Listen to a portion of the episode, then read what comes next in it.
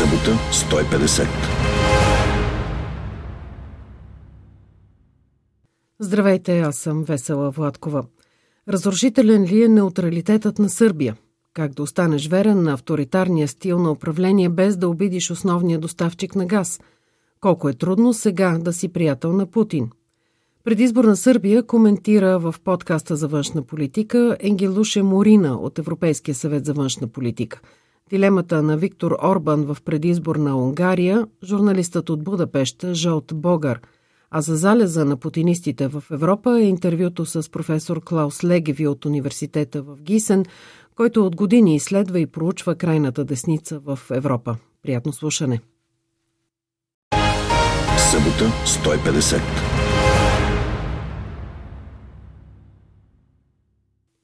Руската война срещу Украина хвърля сянка на цяла Европа, но особено мрачна е тази сянка над Западните Балкани – където допреди 20 и няколко години се водиха югославските войни, които наистина смятахме за последните на Стария континент.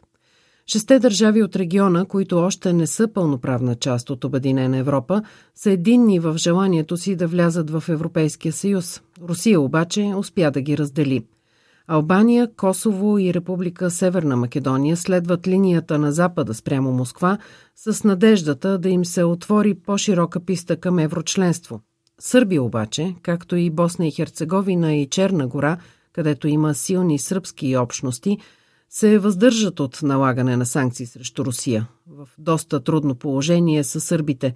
Те са политически обвързани и енергийно зависими от руснаците. В същото време от тях се очаква да подкрепят Евросъюза, ако наистина ще се присъединяват към него. Възможен ли е в новата геополитическа ситуация характерният за Сърбия баланс между два противостоящи си лагера и дали това е приемливо за останалите страни от региона? За това писа тази седмица в анализ озаглавен Разрушителният неутралитет на Сърбия Енгелуше Морина от Берлинския офис на Европейския съвет за външна политика. С нея разговаря Даян Йотов.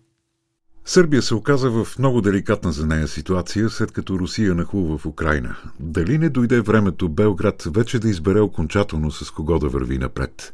С Москва или с Запада? This has been a question lurking този въпрос всъщност тегне над сръбските власти вече от няколко години. Отдавна се вижда, че опитите им да стоят едновременно на два стола са проблематични.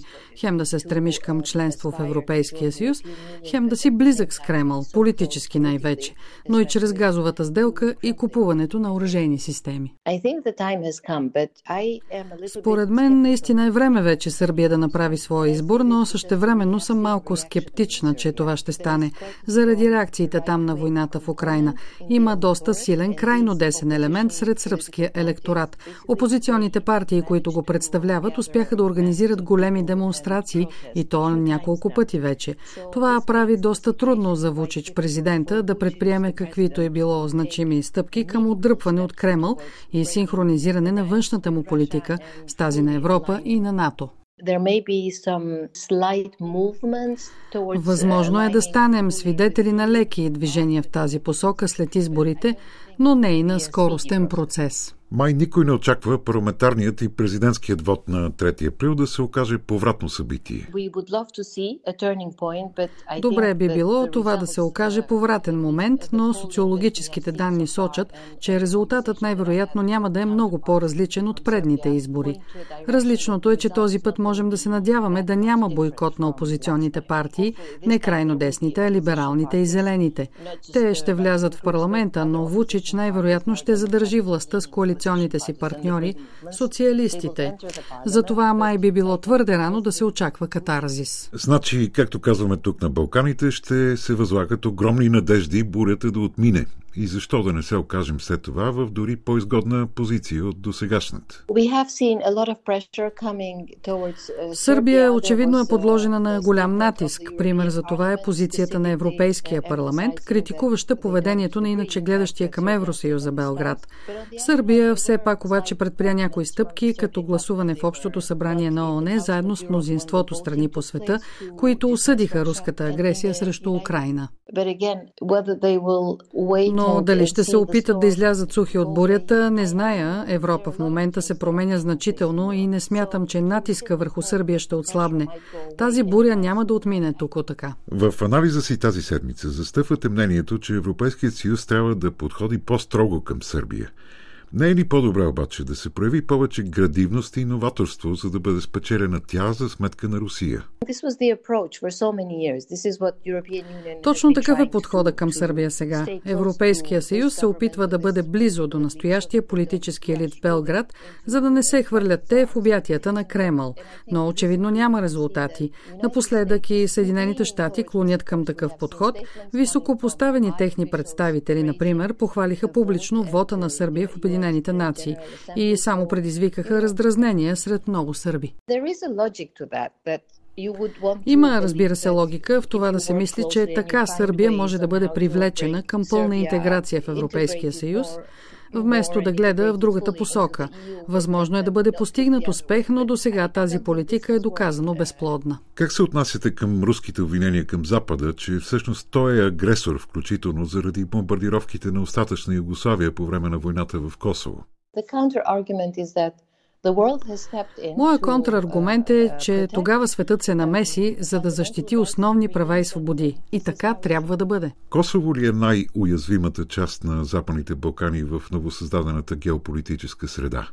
Или Босна би била по-атрактивна мишена за дестабилизация? Um, Всъщност, двете държави са еднакво застрашени и това е резултат от въпросния подход към Сърбия, който осигурява пространство за други външни играчи да се настанят в региона. Много хора го отдават и на липсата на достатъчно внимание от страна на Европейския съюз и Съединените щати към Косово и Босна. Босна в момента е по-сериозна опасност. Ето, руския посланник там си позволи да отправя предупреждения с същия език, с който говорят на Украина, Босна да не се ориентира към членство в НАТО. Това е много опасно. Да, Европа и Америка дават знаци, че вече са по-заинтересовани от региона ни, например с това, че се удвоява личния състав на ЮФОР, Европейската военна мисия в Босна. Според мен обаче е необходим по-интензивен политически подход. Въпросът трябва да бъде поставен ребром. Държавите трябва да избират на чия страна са геостратегически. По-интензивен политически подход би трябвало да предполага по-силен политически ангажимент от най-влиятелните страни членки на Евросъюза. Виждате ли вече достатъчно знаци от Германия, че променя подхода си? Ето, има вече специален германски пратеник за Западните Балкани. Случващото се сега не се различава особено от политиката в ерата Меркел. Канцлерката Меркел винаги казваше правилните неща, как мястото на Балканите е в Европейския съюз, как трябва да схванем, че присъединяването им е много важно за сигурността на цяла Европа и така нататък и така нататък. Тази риторика звучи и сега, особено от страна на зелените, но също и от социал-демократите. Те знаят какво е необходимо да говорят. Трябва да се поддържа берлинския процес, да се скъсява дистанцията между Съюза и Западните Балкани. Но реално до сега не сме видели визия или план как Германия, заедно с Франция, защото тя държи ротационното председателство в момента, да осъществи на практика това скъсяване на дистанцията. А има много начини да се направи това. В много аспекти на евроинтеграцията тя може да бъде ускорена, но политическата воля да се отиде отвъд думите все още не се вижда. Събота 150.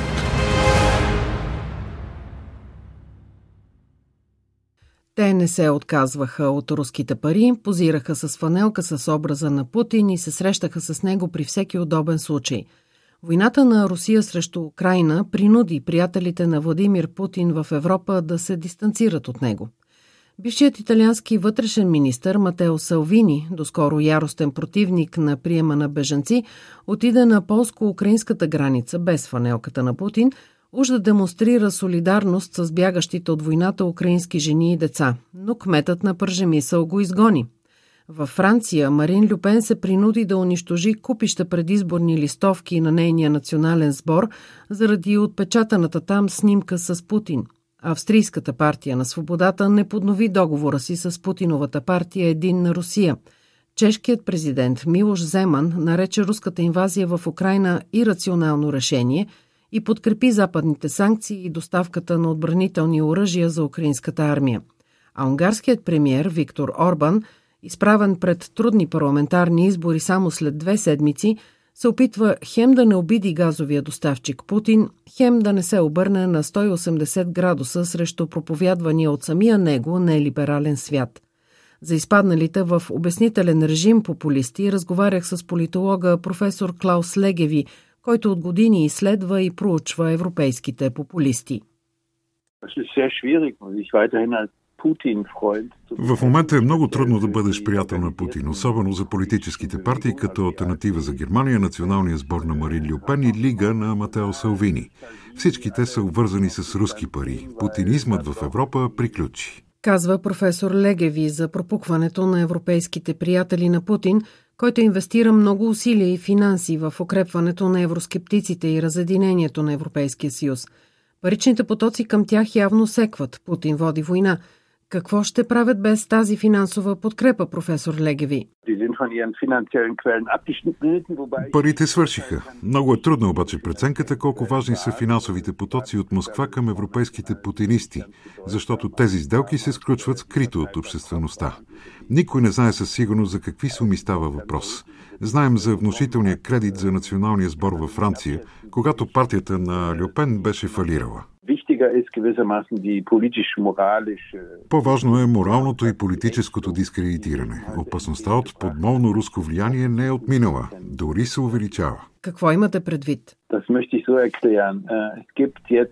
Нека ви дам пример от Германия с движението на инакомислещите. Тези хора първо отрекоха климатичните промени, след това се обявиха срещу бежанците. Усъмниха се в съществуването на пандемията и са антиваксари. Това движение не е крайно дясно, то не изповядва политическа идеология и за това го наричам движение на политическия нихилизъм. Движението на инакомислящите не се вписва в представата за нова европейска десница, а е по-скоро деструктивна сила, която иска да разруши познатия ни политически модел и политическа култура. И прави това чрез дезинформация – тук на сцената излиза Русия, защото руските канали за дезинформация продължават да съществуват. С други думи, описвате нова платформа, през която Русия ще продължава да се опитва да прокарва влиянието си. Само в Германия ли наблюдавате този процес? В Германия са и накомисъщите. Във Франция е движението на жълтите жилетки, в Италия са неофашистските фратели d'Italia, италиански братя. На демонстрациите на тези движения и партии хората развяват руски знамена. Разнопосочните им послания противоречат на здравия политически разум, но това не пречи да ги разглеждаме като опасни проводници на дезинформация и оттам на средства за влияние върху нашия обществен модел. В случая е от второстепенно значение, че привържениците на тези движения подкрепят войната. По-голямата опасност е разрушителното влияние върху начина по който се води политика и върху политическата система като цяло. Това е политически нихилизъм. Това е възстание срещу всякакви авторитети, без политическа цел и без идеология. Европейските антилиберали дълго време флиртуваха с властовия модел на Путин. Как ще се отрази войната в Украина на крайно дясната идеология? Много неща зависят от парламентарните избори в Унгария. Ако опозицията действително успее да свали Орбан, макар да не ми се вярва, това ще елиминира един от основните проводници на пропутиновата пропаганда и разделение в Европейския съюз. До година има избори в Польша. Кой знае какво може да се случи там? Войната накара крайно десните да сменят стратегията си, особено в страните, където управляват. Виктор Орбан промени поведението си, може би най-малко от всички. Но Полша претърпя сериозен обрат и застана на страната на преобладаващото европейско мнение. А в Италия Матео Салвини приключи с политическата си кариера, след като дори Джорджа Мелони от италиански братя се обяви срещу войната. С две думи, популистската крайна десница е в устъпление, но все още има известна подкрепа в европейските общества. Протестните движения, за които говорихме, също може да се окажат избиратели на крайно десните. Така че опасността не е отминала. Каква опасност имате предвид, професор Легеви?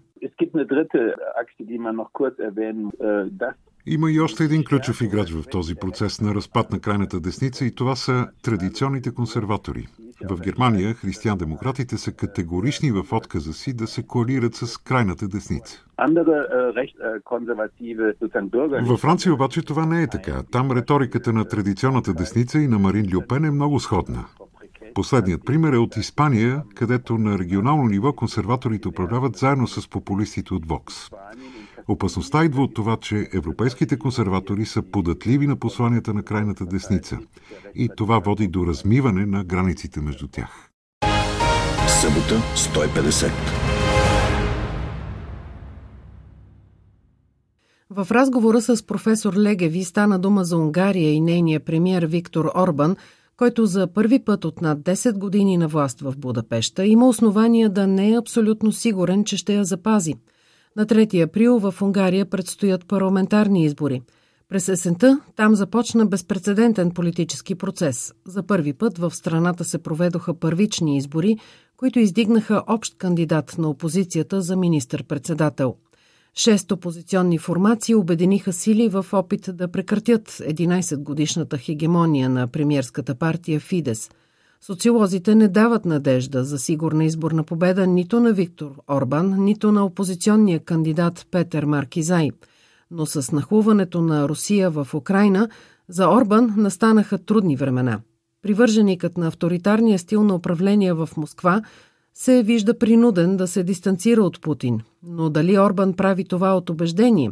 Чуйте от унгарския журналист Жолт Богар. Всичко, което Орбан сега казва и прави, трябва да бъде разглеждано през призмата на предстоящите парламентарни избори. Той си избра една позиция, която му позволява да не загуби избиратели. Затова неговата партия се представя като партия на мира. Това и говори Орбан, че Унгария е за спиране на войната възможно най-бързо.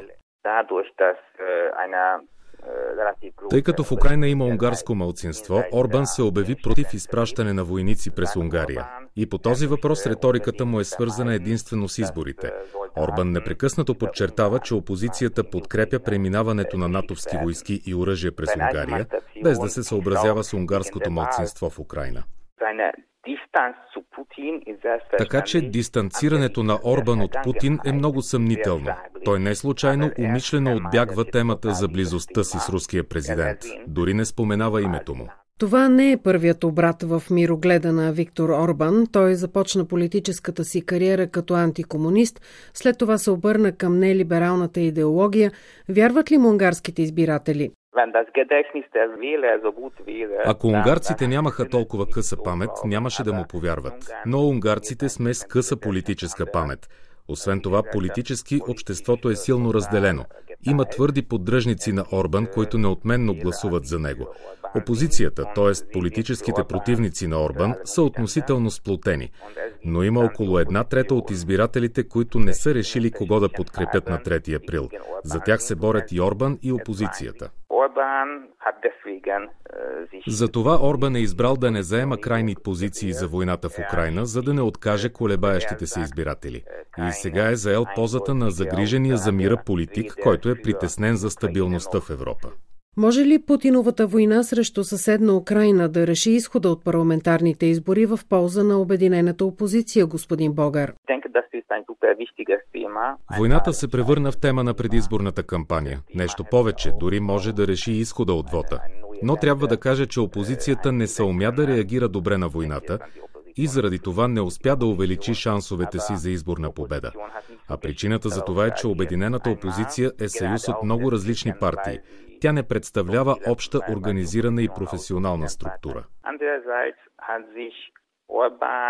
От друга страна трябва да призная, че Орбан реагира много добре и много бързо на новата ситуация и успява да омекоти политическите рискове преди изборите. Затова мисля, че Орбан има добри шансове да спечели изборите, но трудностите за него ще дойдат след това, заради економическата ситуация и заради политическата изолация на Унгария. Унгария току-що загуби един много важен съюзник – Полша. До сега Унгария и Полша се противопоставяха заедно на Европейския съюз и рамо до рамо експериментираха с търпението на Брюксел. За Полша най-големият враг е Русия. И след като Путин започна война, в очите на Полша Унгария е предател, защото не осъди категорично руската агресия. Колко опасна може да се окаже економическата зависимост на Унгария от Русия? Тече проект за разширяване на ядрената централа в Пакш, а и Русия е основен доставчик на газ за Унгария. Унгария действително е силно зависима от Русия, особено в енергетиката. Ние също доставяме газ почти изцяло от Русия. Но има и много други отрасли, които зависят от руската економика. В енергетиката, разбира се, става дума и за разширяването на ядрената централа Пакш, където трябва да бъдат построени два нови реактора. Изпълнител е Росатом. Но мисля, че този проект вече е под въпрос.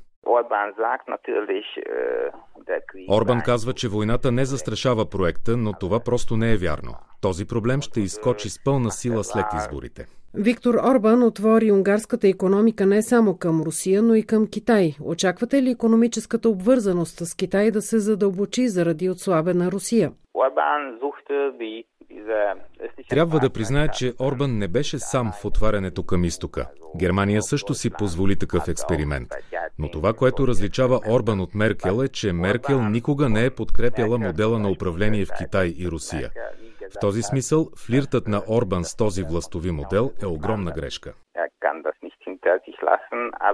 Орбан не може да се върне назад, но в същото време не знаем как ще се развият геополитическите отношения след войната на Русия срещу Украина. А това разместване на пластовете ще се отрази и на економическите отношения, при това не само на Унгария с Русия и Китай, а и между Китай и Европейския съюз. Тази война ще промени изцяло световната политика. В това вече никой не се съмнява. Събота 150.